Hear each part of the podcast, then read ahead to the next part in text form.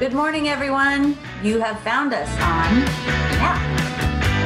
yeah. the mental the mental health and addiction podcast.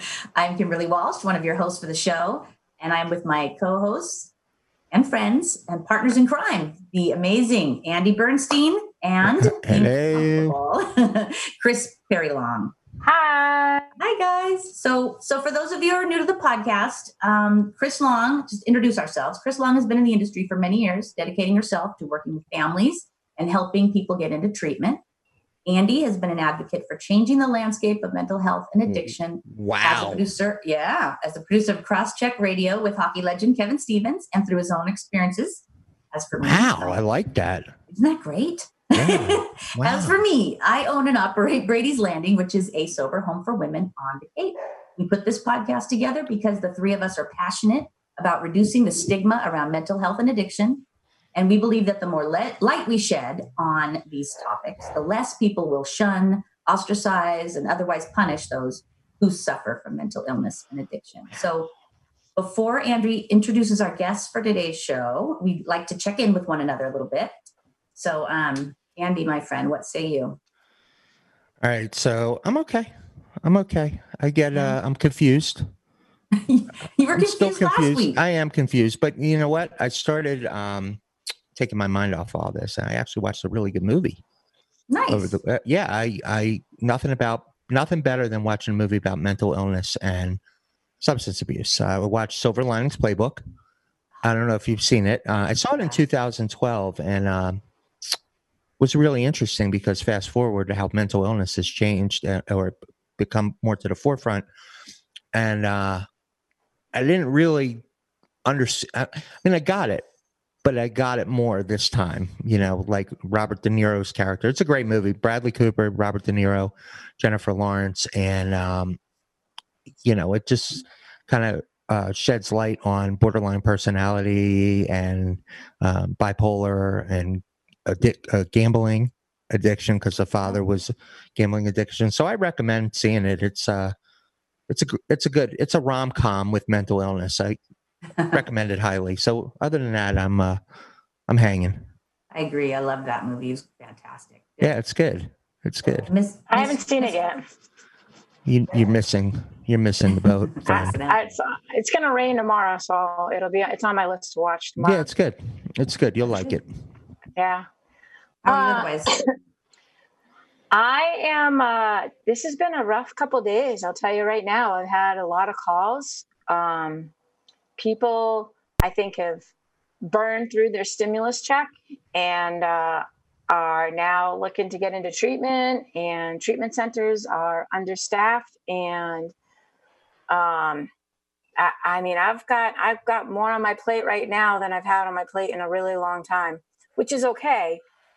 I'm trying to figure it out and trying to balance, but there are a lot of people that are out there right now that are sick and suffering. And, um, you know, Kimberley, you helped me out earlier this week with what's going on with the system. Um, you know, I called uh, the attorney general's. Uh, I called the attorney general's office the other day, and I got some really great information. I haven't had the opportunity to research it, but um, I got on the phone with this woman and she uh, she shared all kinds of really cool things uh, with me. I wrote them all down. Again, I haven't done all the.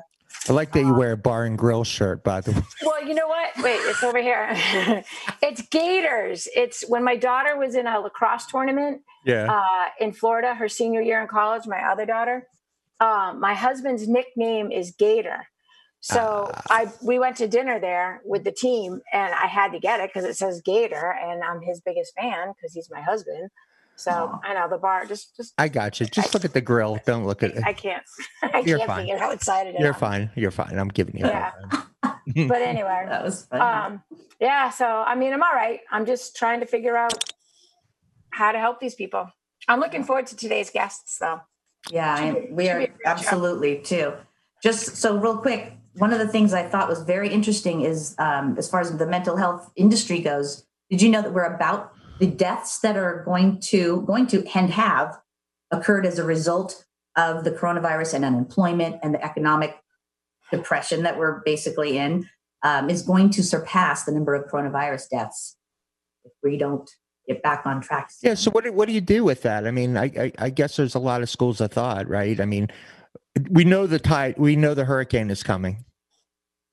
Yeah, But what we do we thought we were in it bad before, but if we don't open up, we're gonna economically, we're just not gonna be able to climb back out from under. So Right. No, well, I'm talking about like mental illness and and stuff. Like how how do we how do we um you know we know that that's coming. Is it all economic? Is it you know what what is the the impetus for the increase and what can people do? You know, are there things people can do? And um, you know, we don't have to do this now, but we could. You know, we'll put it on our website with some, or not our website, our Facebook page with more information about sure. some things that people So- can do. Yeah. So I- definitely. Yeah, Go I ahead, think I think that like um you know I think people are are wanting and needing the physical social. We've talked about this before. The physical social socializing. Not everybody has that, but there are a lot of Zoom meetings. Um, I just was listening to an article on Channel Five. Um, a gentleman started this this online uh, platform. It's called Monument. I haven't had enough time to go and look at it, but it's called Monument, and you go to it, and what it does is it connects you with therapists and um, other people in recovery and it's just it's just another platform it's just another tool uh, to help you you know not drink or use drugs. Um, so i think there's a lot of stuff online Yeah. for people. Um, what's going to happen when um, the world starts to open back up? I mean we in massachusetts we never had enough beds at that next level of care and the detox. You know people are going to lose their insurances and mass health is going to be like the unemployment line where we're going to have a huge spike of people going on mass health and there's there's not going to be enough beds we're we're in for we're in for a really rough summer it's going to be a long rough summer I think it's going to be important too for people to people need a purpose. They need to feel like they they have something to do that they contribute that their contributions are important. And so I think that the sooner they get back to work, um, even if it's small job, doing something that um, gives them a sense of purpose is going to be a critical piece. So the sooner we get get be able to uh, are able to do that, the better. I, I, you know, I was listening to Brene Brown, love her, and I was Love her. listening to a podcast, and she had a, a writer on. Uh, God, is there's a book called Togetherness, and uh, he talks about I forgot his name. He oh, he was the former Surgeon General, um, and he wrote a book talking about how um, isolation is the the key to you know is the impetus for addiction is what he was Yes. saying. Yeah. So um, so don't isolate.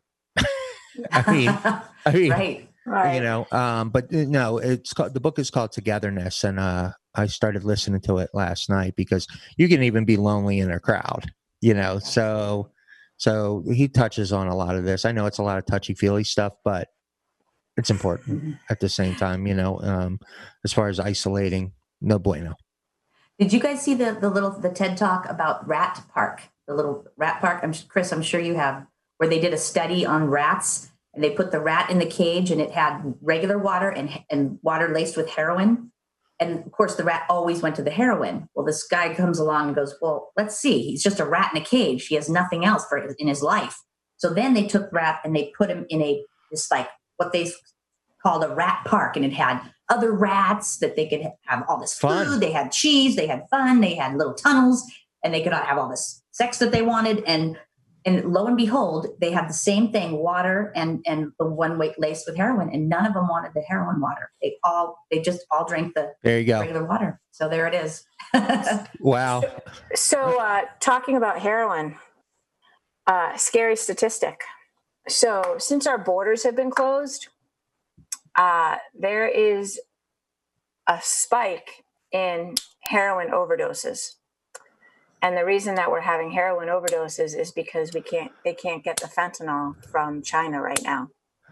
So heroin is making back again. comeback. All right. On that note, we got we got some uh, people we want to bring on. Don't want to cut anybody off. Um, What, Andy? okay, all Introduce right, our guest. It's all about me. It's all about you, It Andy. is. um, so let's let's invite our um, he, uh, his return engagement to the show. He is a an addiction specialist. Um, he's absolutely one of the uh, world's most interesting people, and he's very bald. Let's welcome Willie Drinkwater back to the show with better sound. Hi, Willie. Hello, everybody. How are you? Good morning. Let's hear that sound. Say, Sound testing one, two. all right, Okay. that's better. All right. yeah, uh, just quickly tell us a, give us a little uh, background about yourself for those who couldn't hear you last week. Uh, I like walks on the beach. No, anyway. uh, I've been in the um, the mental health addiction field for 32 years. I teach at UMass Boston in the addiction counseling education program. I have a private practice in Beverly where I work with addiction and co-occurring. Um, I lecture nationally, um, and uh, You're kind of a big deal, right? I, I'm a legend in my own mind. Yes. There you go. Love you. All right, Chris. Chris, thanks for coming back on with us. We loved having you. And um, Kris, you're up. What I'm are up. we gonna? You're I'm up. up. All right. So let's welcome Michelle Dunn from the GAAMHA uh, program, as well as the Carl Dahl. Did I say it right? Dollhouse. Did I Yeah. say it right? Yeah. Yeah. Yeah. Okay. Um, and then Shawn Hayden, um, also from GAAMHA and the Carl Dahl House. Uh, I love the GAAMHA program. I love the Pathway program. Um, I think you know uh, Massachusetts needs to make uh, produce more programs or follow in your footsteps because what you guys are doing is amazing and um, it's just really really good stuff and it's nice to know you put somebody uh, somewhere and at the mass health level and they're getting you know a, a private insurance level of care. Not that that matters. I'm not trying to you know but what you guys Michelle do. Okay. yeah she's on. Okay. what you guys do is amazing. But the carl dahl dollhouse is a little bit more amazing. Um, so without further ado if you guys want to um, tell us more about it and then also michelle i'd love for to hear for us to hear uh, your updates on um, alyssa's place please Sure. And did you meet Kimberley? oh yeah that's kimberley she Hi, has Bra- she has brady's landing down on uh, cape cod sandwich mass Awesome. Yeah. And you know Well, Willie? Do do- you, does she know Willie? You guys met? met Yeah, Willie? they met. Yeah, Oh, you met met. at cross check. You remember me, right? Oh yeah, yeah, yeah. I do. Like, I remember Okay. you, Andrew. All right, good. It's all about me. Go ahead. why should today be different? Mm, all right. Go ahead, Michelle. Well, I'm going to defer to Shawn on Oh, okay. the farm and GAAMHA programs. He is our COO at GAAMHA. Um, so I'll defer to him on that. And then afterwards, I can kind of give an update on how GAAMHA and um, the AED Foundation collaborated. And um, we're running Alyssa's Place Peer Recovery Center. So Okay. Well, first, thank you everyone for having us on. We really appreciate it. Um, yeah, Kris, as you talked about, so GAAMHA has a, a number of different um, substance use disorder programs under our um, under our structure. Uh, Pathway House, you alluded to, is a men's residential recovery home in Gardner, a 27 bed program, uh, typically a 180 day program. Um, and that's been around since 1972. So we've been in this business for almost 50 years uh, as a local community nonprofit organization. Um, one of the things that makes us uh, a strong program is we have a really robust aftercare program uh, in the form of both transitional and permanent supportive housing. So those are sober supportive housing sites, but unlike kind of um, traditional sober housing, these are these are uh, BSAS funded uh, supportive case management programs. So it's it's a sober living environment with on-site case management, 24/7 staffing. So it's a little bit more um, a little bit more robust, a little bit better of a transitional step for someone leaving residential treatment to then go into an environment like this. It creates a, a little bit more of a baby step uh, as they return to independence. So we have those transitional housing programs for men and women. We have several in Gardner. We have programs as well out in Greenfield for men and women.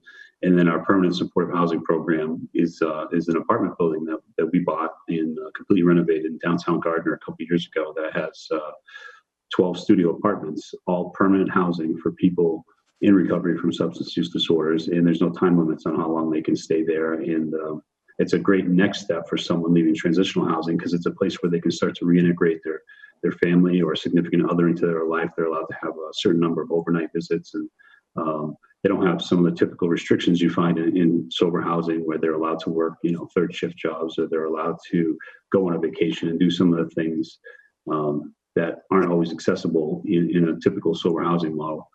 Um, beyond that, we also have a recovery coaching service that Michelle heads up. Um, she does a number of things for our agency.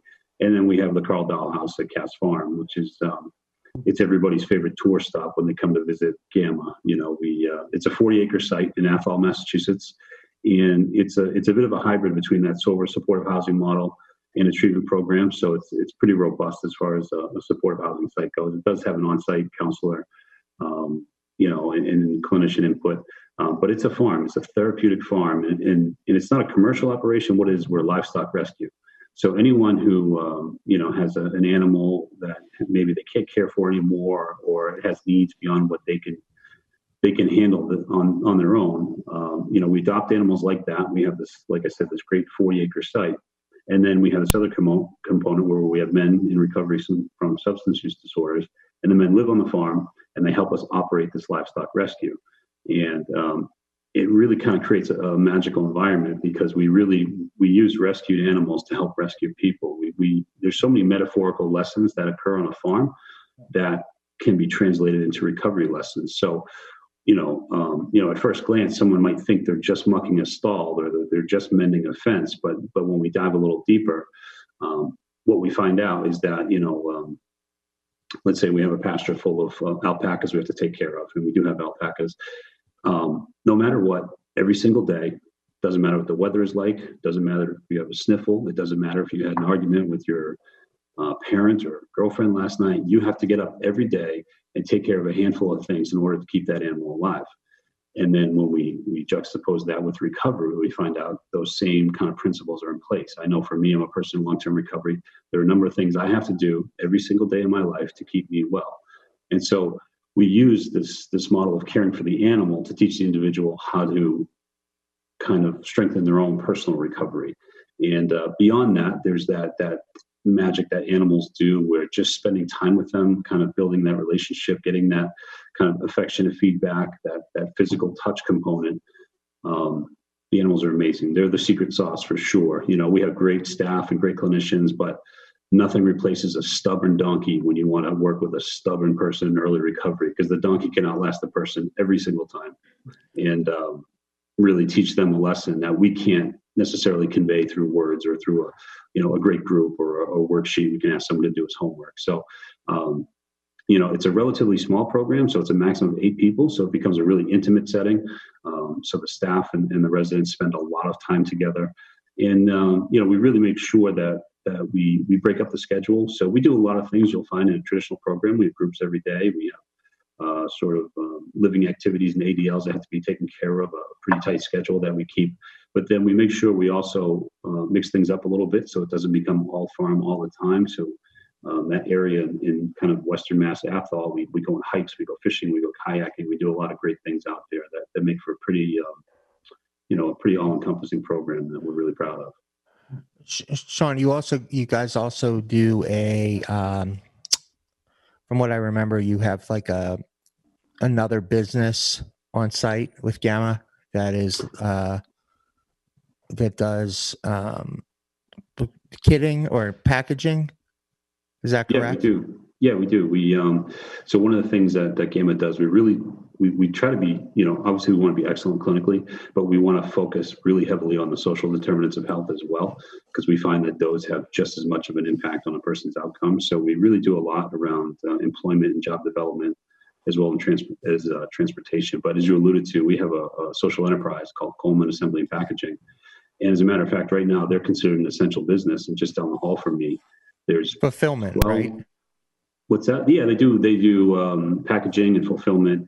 And at this moment, there's about a dozen people in early recovery down there. They're making PPE. So I've got a crew of people that are making COVID uh, certified face shields that will go out to hospitals and healthcare workers all over New England. So that's our way of kind of doing our part to kind of help in the crisis. And it also, at the same time, it's creating jobs for people who are in treatment programs or in early recovery. And, uh, you know, it kind of becomes, becomes symbiotic that way. Kimberley?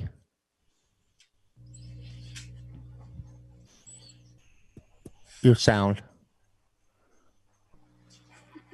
Sorry.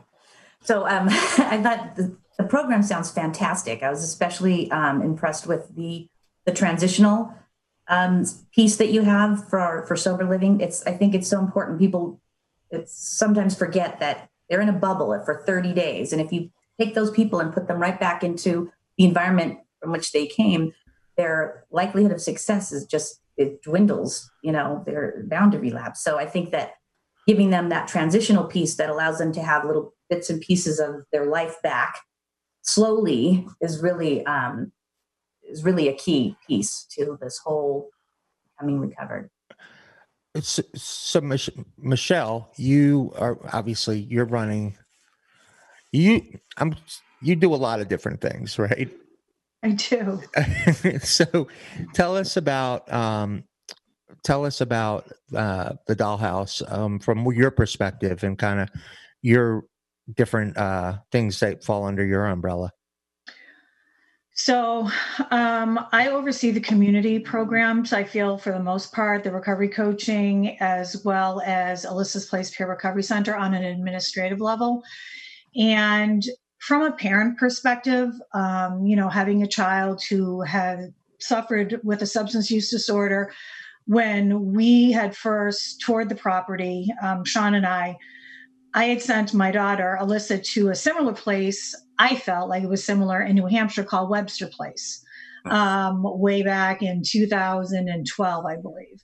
And just that whole environment, the smaller, um, you know, with different kinds of of being outside, doing some gardening, you know, dealing with the animals.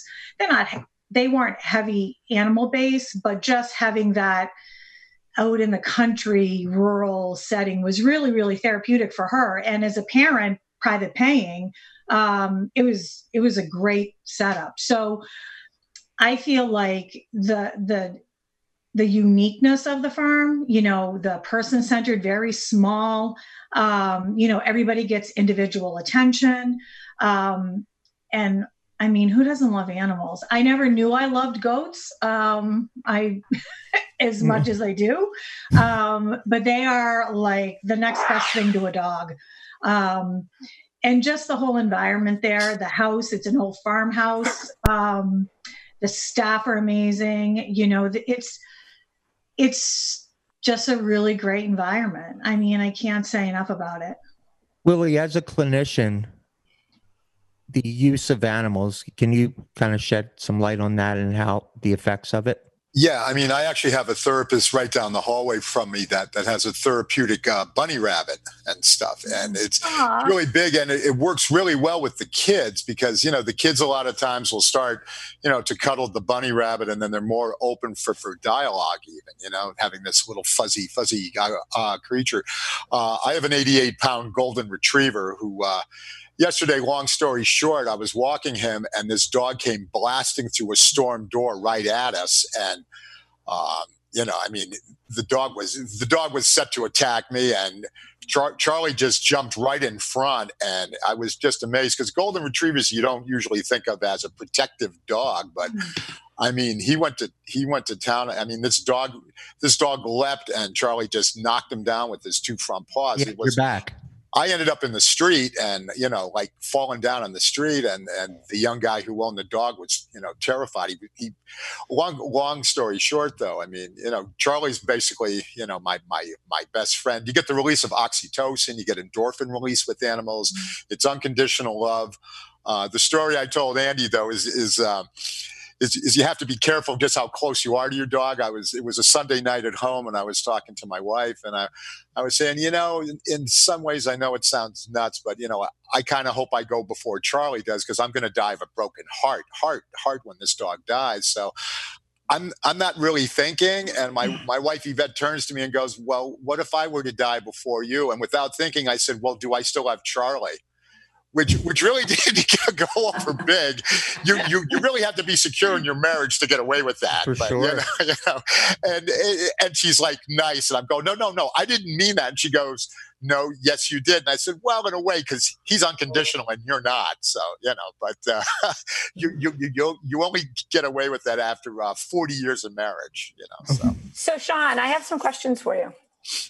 Um, what what are you seeing, and what is the uh, typical stay of your residents? And are you MAT friendly? Uh, so the easy part is yes, we are MAT friendly. Um, Athol is rural community. However, we have uh, excellent resources in that regard. We have local uh, methadone, Suboxone, naltrexone providers, uh, and we have a couple of different options so people can pick the provider they're most comfortable with. So we're absolutely MAT friendly. Um, and then, remind me, what was the first half of your question again? Uh, what is a typical? You know, what are you seeing? What are the trends uh, with Right. the ages and you know that kind of stuff? What are you seeing? Yeah, sure. So we, you know, the programs have been in existence. Uh, that program's been there for a couple of years, and we weren't really. I think we had some assumptions going into what the, the the patient profile would look like, but it's actually there's been a few surprises. One is that the age range has been pretty significant. So um, we've seen everything from about 20 years old up through mid 60s. Um, it just seems to be what we really seem to attract is people who aren't necessarily comfortable in traditional therapeutic settings. So there's a lot, and we're dealing with a male population. I don't think I'm revealing any big secrets here. There are some guys that are um, their pride can get in the way of doing this kind of conversation with a therapist. This you know close distance, looking you in the eye. Um, not everyone's super comfortable with that. So what happens is we take that same person and we're side by side having a conversation while we we we build something or we mend a fence or we're you know we're clipping goat hooves or whatever we're doing. We take away that eye contact component and that kind of forced social piece and these guys open right up right? So um, i'd say that people who um, maybe haven't thrived in traditional treatment centers um, you know because a lot of treatment centers kind of take on um, and i say this as a person who attended his share of treatment centers in the day uh, they almost feel like a school environment, right? You're kind of shuffled from group to group and in, in, Cookie you know, cutter. down cord. What's that, Willie? Yeah, it's like a cookie cutter. It's it's Yeah, yeah. yeah. So, so people who have maybe experienced that and haven't found success and, and, and are eager for something different um, do really well. Uh, another crowd we do really well with is, is um, we've seen a lot of, a lot of younger people with with ADHD who need to be moving, right? That that sitting in a seat listening to uh, you know in a in a didactic group or something hasn't always been the best environment for them. They thrive because we can we can have a clinical conversation while we're on the move, and, and that that's what happens a lot at the farm. When you get a property that size, there's always something to do, and um, these guys do great. They they turn into taskmasters, and they really um, it just lets it, it lets their guard down enough to really do well. And um, but as far as typical stay, we ask people to try and commit to a, a 90 day treatment plan. Um, we find that that gives them enough time to kind of rotate through the different groups of animals we have, get to learn something, build some skills, and um, but we will tailor that. So I've done we've done uh, 60 day treatment plans. I have a gentleman there now; he's been there since September. So it's really highly individualized. And um, you know, someone who's there longer, we start to um, you know change what they would typically do during the day where they start to have ownership agency over certain processes on the farm and we try to build their skill set because some people actually want to build a transferable skill they may want to go into the agricultural industry after they leave us so we really you know as michelle said you know with, with a max of eight people we can get really individualized in the treatment plan That's awesome. How do people? Okay, so if you want to um, take advantage of the farm or uh, be with GAAMHA, and we may have addressed this, but how how's the process work? Um, and do you have to be a resident of Western Mass to? Oh, you guys, because you're located in where? You're in Fitchburg, correct? We're, we're headquartered in Gardner. Uh, Okay. The farm, the, which is, you know, very close to Fitchburg. The farm is in Athol, which is about 20 minutes uh, west of, of Gardner. But um, no, actually, the farm, um, we've had people from all over the country attend the farm. We've had people from Arkansas, and Tennessee, and Colorado. So people, it's becoming a bit of a destination um, program. But that said, we try to really focus on, um, you know, the local area. So we'll kind of give preferential um, admission to, to local people. We want to be a, a big part of our community. Um, so to, to access um, the farm or any of our programs, people can, can visit our website, uh, gaamha.org, G A A M H A.org. Um, certainly reach out to Michelle. She's our Director of Community Engagement. So Michelle is uh, M Dunn, B U N N, at gaamha.org. Um, but again, through our website, through our Facebook, our Instagram, we're, we're pretty accessible. And, um, you know, we're, we're happy to help if we can. And Michelle's always, you know, we're in a little bit of an odd circumstance right now, but, but Michelle does a lot of tours and is happy to host parents or prospective patients on, on tours. Um, right now is a little bit of an odd time, but the farm might be the one place we could probably still do some of that because it is such a wide open space. We could put masks on and, and still probably accommodate some, some tours at this time. Michelle, I have a question for you. Thank you. Um, I have a question for you. As somebody who does the tours, when when you're doing the tours, what are, what is how do you do the tour? How do you conduct it? Where, um, not to put you on the spot, but what what do you try to convey during the tours? At the farm specifically, or Yeah. any of our Yeah. okay, yeah, Or Well, yeah, yeah. I mean, one of the, I mean, if I'm being completely honest, I really don't have to say a lot. I mean, people come up, they drive up, the view is spectacular. Um, I usually try and have either the um, the the lady who does takes care of the animals there, or um, the program director there, and we just walk through the property. Um, you know, sharing about how we started. Um, I'm big on how we started and how we've grown. Um, you know, How did and you just start?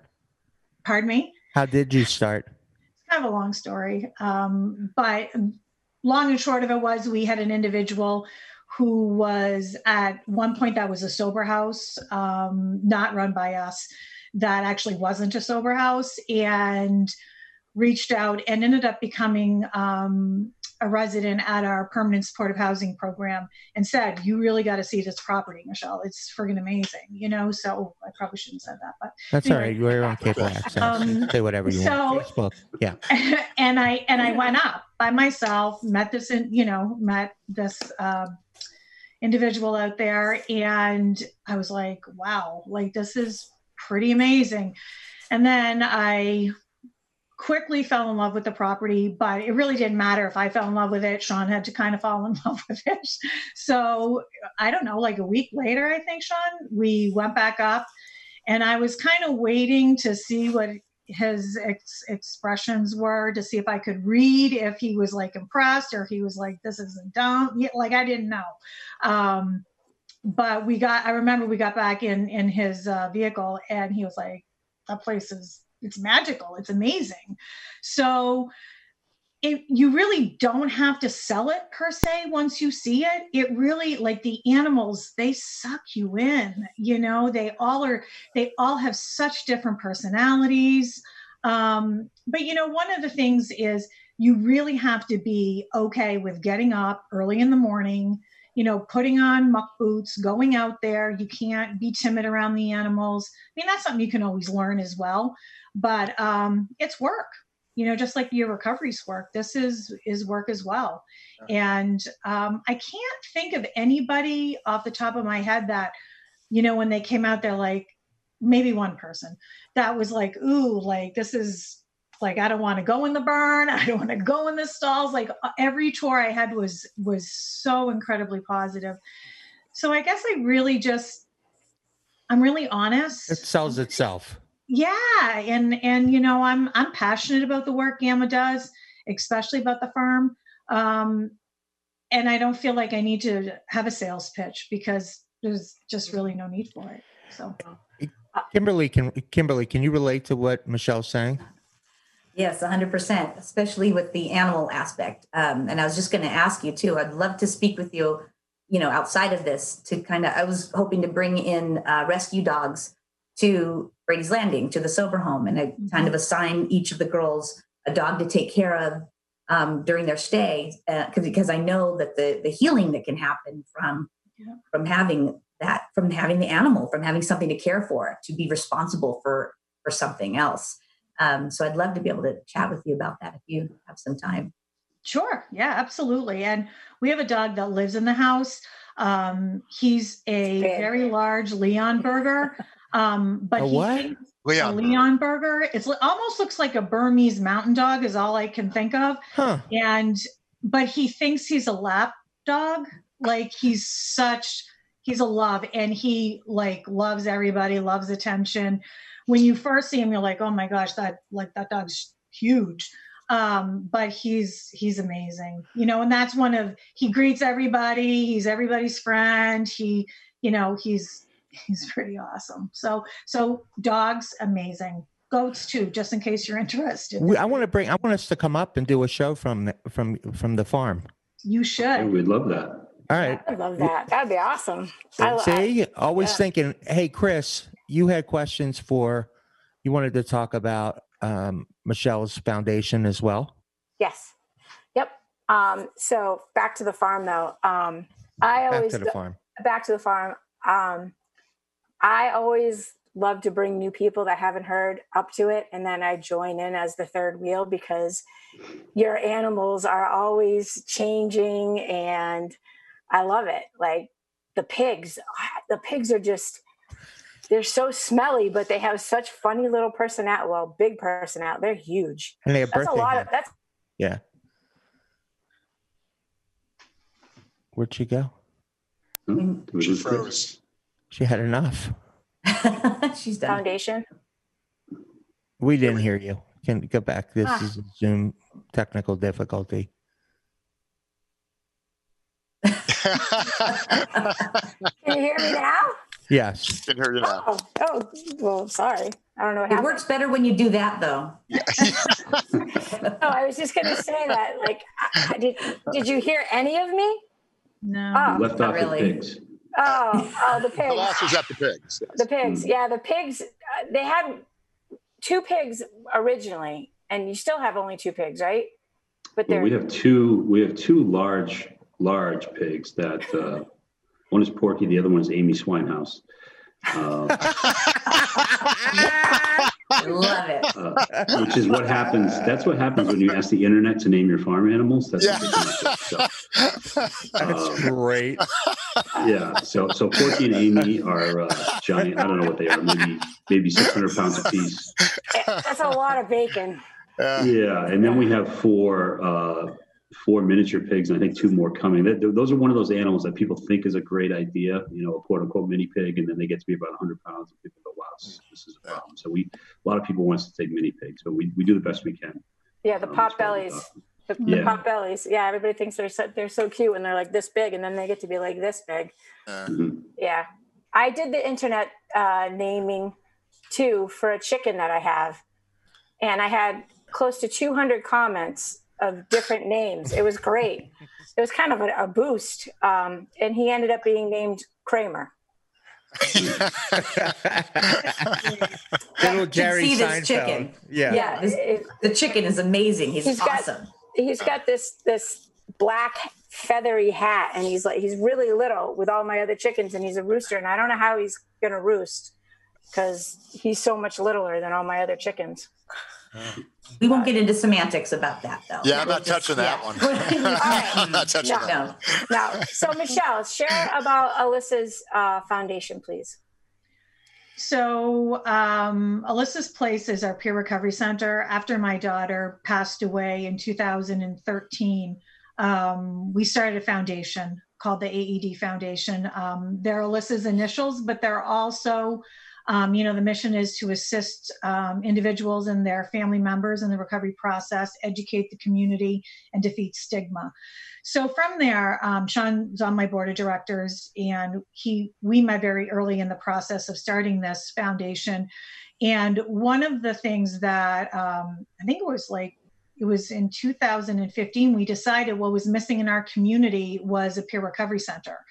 Um, Shawn and I had traveled out to the Recover Project in Greenfield, loved what they were doing, only to realize that you know um, there was no RFP coming up anytime soon for this, so no funding. So we decided that we would open one, open one anyway. We tend to do that a lot, like, oh, that's a great idea. We should do that, and we'll figure out the money part later. So that's what we did. Um, uh, Alyssa's Place uh, Peer Recovery and Resource Center opened up in May of 2015, and we were self-funding, um, had a ton of autonomy, um, which was good um, because we kind of, you know, did what we wanted and there was no rules, regs, that type of a thing. Um, the flip side of that is that we had to hustle, you know, to to fundraise. Um, and one of the big things with the foundation that we wanted to do is provide um, financial support to people in early recovery in the North Central Mass area. Hmm. So it was really hard to pay rent to you know we didn't have paid staff we were all volunteer um, and and expand any kind of hours or anything so we were open in the evenings um, last february um, you know we had talked um, aed board of directors you know GAAMHA board of directors because GAAMHA is um, holds contracts with the state so it made sense for us to go with GAAMHA to apply for this, um, the RFP. And at first we were rejected and we were really upset about that. Um, and then I think November, Shawn, is that when we got the email saying that the state um, was going to um, fund, I think there was seven additional peer recovery centers. Because in our area, there was, who was funded was the Recover Project in Greenfield and then EDM, Everyday Miracles, in Worcester.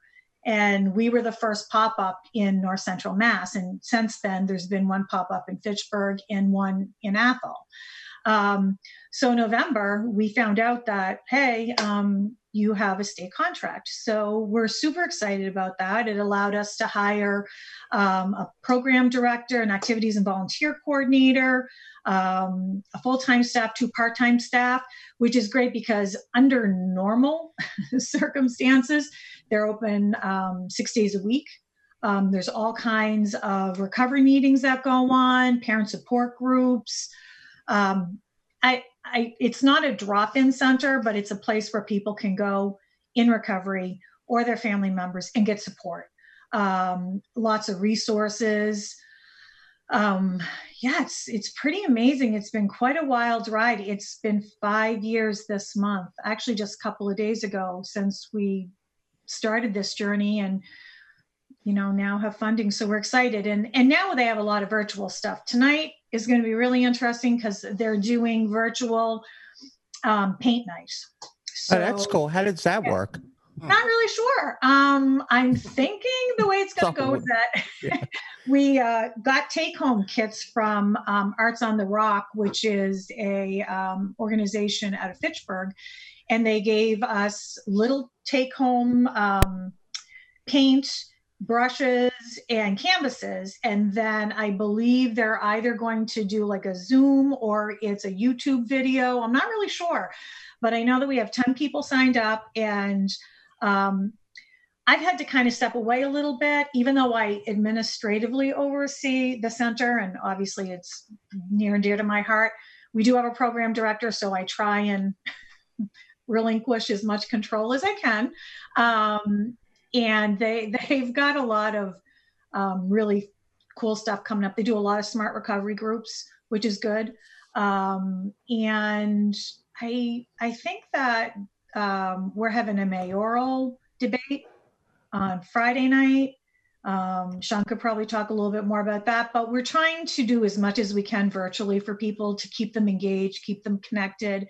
Um, there's somebody available Monday through Friday from 8:30 in the morning till 8:30 at night. If somebody just needs phone support on the weekend, Saturday and Sunday, 10 to 6. Um, you know, I've even had people from Canada who's contacted me, friends who know what I do, and saying, "Hey, like this person needs support. Could they call?" And I'm like, "Yeah, of course they can call." You know.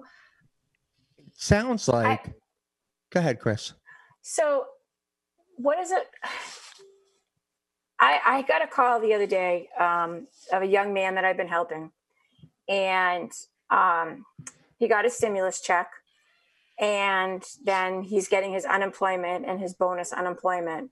His girlfriend had five years clean, and he had just shy of like seven, eight months. And watching that bank account going from like this to this overnight, the temptation, it took them both out. And what are you, I'm convinced, you know, we had this conversation that, you know, his way of thinking was, uh, it's the government's way to to wipe out the junkies. I mean, those were his words. I don't use that language, but those are his words. And I'm kind of, I'm really scared about the forecast of what's going to happen with the lack of um, support, I guess, availability of support for people that are in early recovery um, or even in long-term recovery. What are you seeing up in your areas? Well, I know we've we've had discussions internally about that same concern, Kris. You know, we um, traditionally in in residential treatment, um, it's probably a bad name for it, but we always worried about. We would see people get um, like SSDI retro checks when they qualified for SSDI, so they go from nothing to you know ten or twenty thousand dollars, and we we would refer to that as the death check because we'd see that take people out, and then you're reading about another overdose. So that was always a concern. That's why we always encourage people. That's the nice thing about having a, a um, transitional continuum of care because there's that wraparound support that that can support someone through these transitional phases, right? To help someone, um, you know, too much money too quick is, is always a scary thing for people in recovery. I hope, and to your point, traditional meetings aren't aren't occurring right now, which is really, you know, it's really pretty sad. And a lot of people aren't thriving with the online format. They're doing the best they can, but it's not everyone's favorite way of doing things. Um, but I hope that these are the topics being discussed in some of these recovery meetings. Um, I don't know. It's it's a little bit scary A question. Um, it sounds like your town and your municipality, I guess, municipality, sounds like they're very supportive of what you guys are doing, and you have a really good relationship with them. Is that is that yeah? So accurate. It's, yeah, it's pre- it's pretty good, Andrew. Um, Michelle started to talk about one of the things we're pretty excited about that um, Alyssa's Place is involved with um, this Friday night. So we're we're getting ready to our our mayor resigned um, at the beginning of the year. So we're getting ready to have a, a special election to elect a new mayor in Gardner. And one of the things we're we're doing is we're actually organizing a candidates night specifically for the recovery community. It was going to be in person, but then COVID came along, so now it's going to be virtual this Friday night uh, via a large format Zoom call. And, and we're doing this because um, we're trying to show the recovery community that that not only are they a part of, but they have a voice. You know, if if someone in the neighborhood of 10% of our population has a substance use disorder, well, that, we're lucky if we get 10% turnout in some of these elections. So if the recovery community wants to have a voice and, and shape the future of, of how we are treated, well, we can do that at the ballot box. So it's a little bit of a civics lesson for the people that we care about. And it's also to let the candidates know that we're here, we're here in numbers, and uh, we should be important to you. So we're we're we're having this night, and um, it'll be a chance for people in the recovery community to ask the candidates questions, to get their positions on certain things, and to find out or maybe ensure that they will continue to be um, recovery friendly. And it's something as an agency we really it means a lot to us. Our, our our apartment building I talked about, we could have bought one that was you know on the outskirts of town, but we bought one on on Central Street, right in the middle of the city, and we and we did that. Um, it was a little bit of of planting a flag to say we're here, we're part of your community. Um, you know, and it's just a, a, it looks like any other um, building in downtown. It's a mixed use building, and uh, it doesn't say sober house on the front of it, but the community knows what it is, and they see people coming and going and, and walking with their kids and going to work and patronizing the restaurants and stores. And it was a little bit of an effort to normalize recovery for for Gardner. That's awesome, Kimberley. Yeah, a quick question. So, do you take? We didn't talk much about the the semantics of it. So, if someone say had BCBS or mass, what what kind of do you guys take insurance? Is it all scholarship based? How would your regular person who says, hey, that looks, I want to go there, how did they get in? Yeah, so it varies by program. I mean, for the farm specifically, the farm is a private pay program right now. We try to keep it pretty, um, cost wise, it's pretty reasonable. Um, and we do fundraise for, for scholarship funds. So for people who qualify, um, usually we can try to subsidize their tuition and make it um, make it accessible. Uh, it's a, it, there's been a lot of uh, there's been a learning curve with with the business side of that because it turns out farms are very expensive to run with veterinary care, especially the the animal population that we that we take care of. They typically have a very high need for animal care and specialized food and diet, and um, even hay is expensive when you go through as much as we do. So we're always trying to fundraise for that. Um, I was just our other gonna, programs, yeah. No, I was going to ask, how are you um, in, with the COVID um, fundraising? I know yesterday was Giving Day. I don't know if you did anything, but is there a way that people can donate to you guys, or is there any kind of? Uh... Yeah, so on our, on our, uh, on the farm, the farm has its own website. It's, uh, dahlhouse.org, D-A-H-L house.org. Um, it's got some great photos on there so you can see the property and things like that. There are, uh, A pig with a with a birthday hat on. I love that. Yeah. Right. Uh, on that website, there are opportunities to, to either donate in general to the farm or to, you can actually sponsor an animal on there. So we have some profiles for different animals and you can kind of adopt that, the, the, the needs for that animal. So there's always ways to, to help and contribute. Um, Kimberley, to answer your, your question, our other programs, so Pathway House, um, our residential program for men in Gardner, that is a, uh, BSAS funded program. So, um, yeah, there's a picture of the farm there. That's Um, beautiful. That's a BSAS funded program, so people are typically funded either through Mass Health or if they are either commercially insured or uninsured, then uh, the State Department of Public Health will, will fund them. And our transitional and permanent supportive housing programs um, are typically, so we get some BSAS funding for the case management and then residents there um, pay a fee to, to live there like a traditional sober house. And it's all men, correct? So Pathway House is all men. We have uh, transitional sober housing for men and women, and the permanent supportive housing program is co-ed. And uh, and like I said, we also have our outpatient recovery coaching, which uh, we have male and female coaches, and that is a covered benefit under most Mass Health plans, which we do accept Mass Health for that. Hey, Hey Willie, um, tell us about um, for those who don't know what is BSAS. I know you've talked about it before.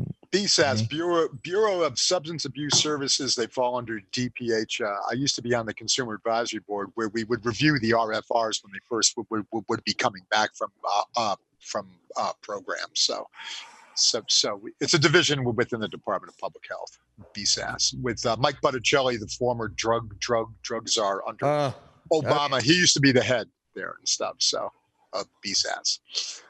got it. Thank you, Kris. Yeah. Um, I'll be up to visit my friends, my four-legged friends, real soon. I need it, and and I miss you, uh, Michelle. Miss you too. Our road trip got bombarded. Yeah. We're gonna come up, and uh, thank you guys so much for coming coming on. Kimberley, any uh, thoughts? I, I wanted to actually before. Sorry to cut you off. I wanted to go around and kind of get everybody's take um, before we wrap up the show on some words of wisdom. So I'll start with uh, Shawn. If you could pass along any kind of thoughts for people out there dealing with the COVID, any any any suggestions?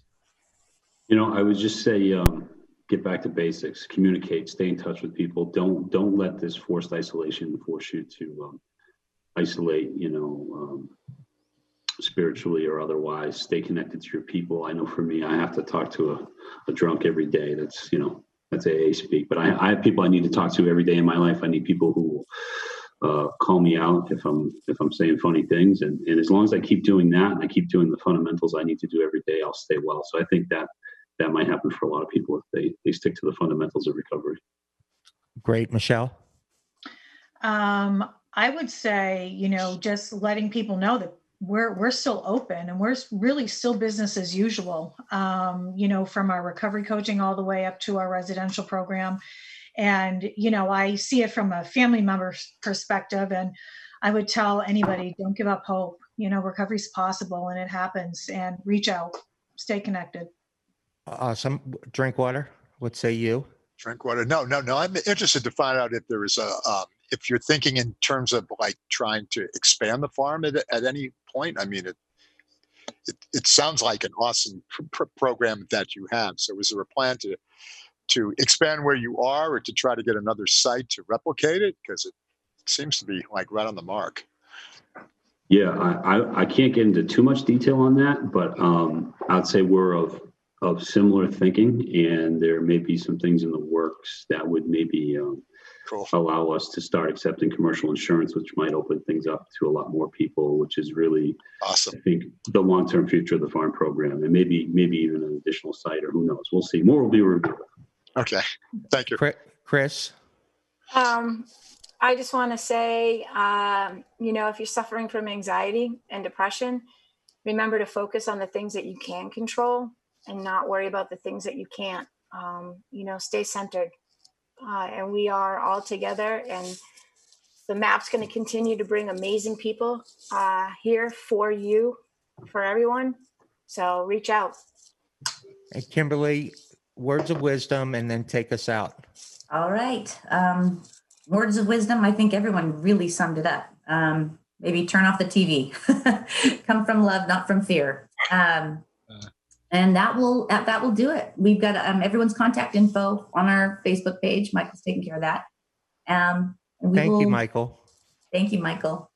Um, thank you to all of our guests, Shawn, Michelle, Willie. Thank you so much for coming on. We really appreciate you guys talking about your programs and coming on and being with us here on the map. And we will see you guys on Friday at 9:30 a.m. live. You have been listening to the map.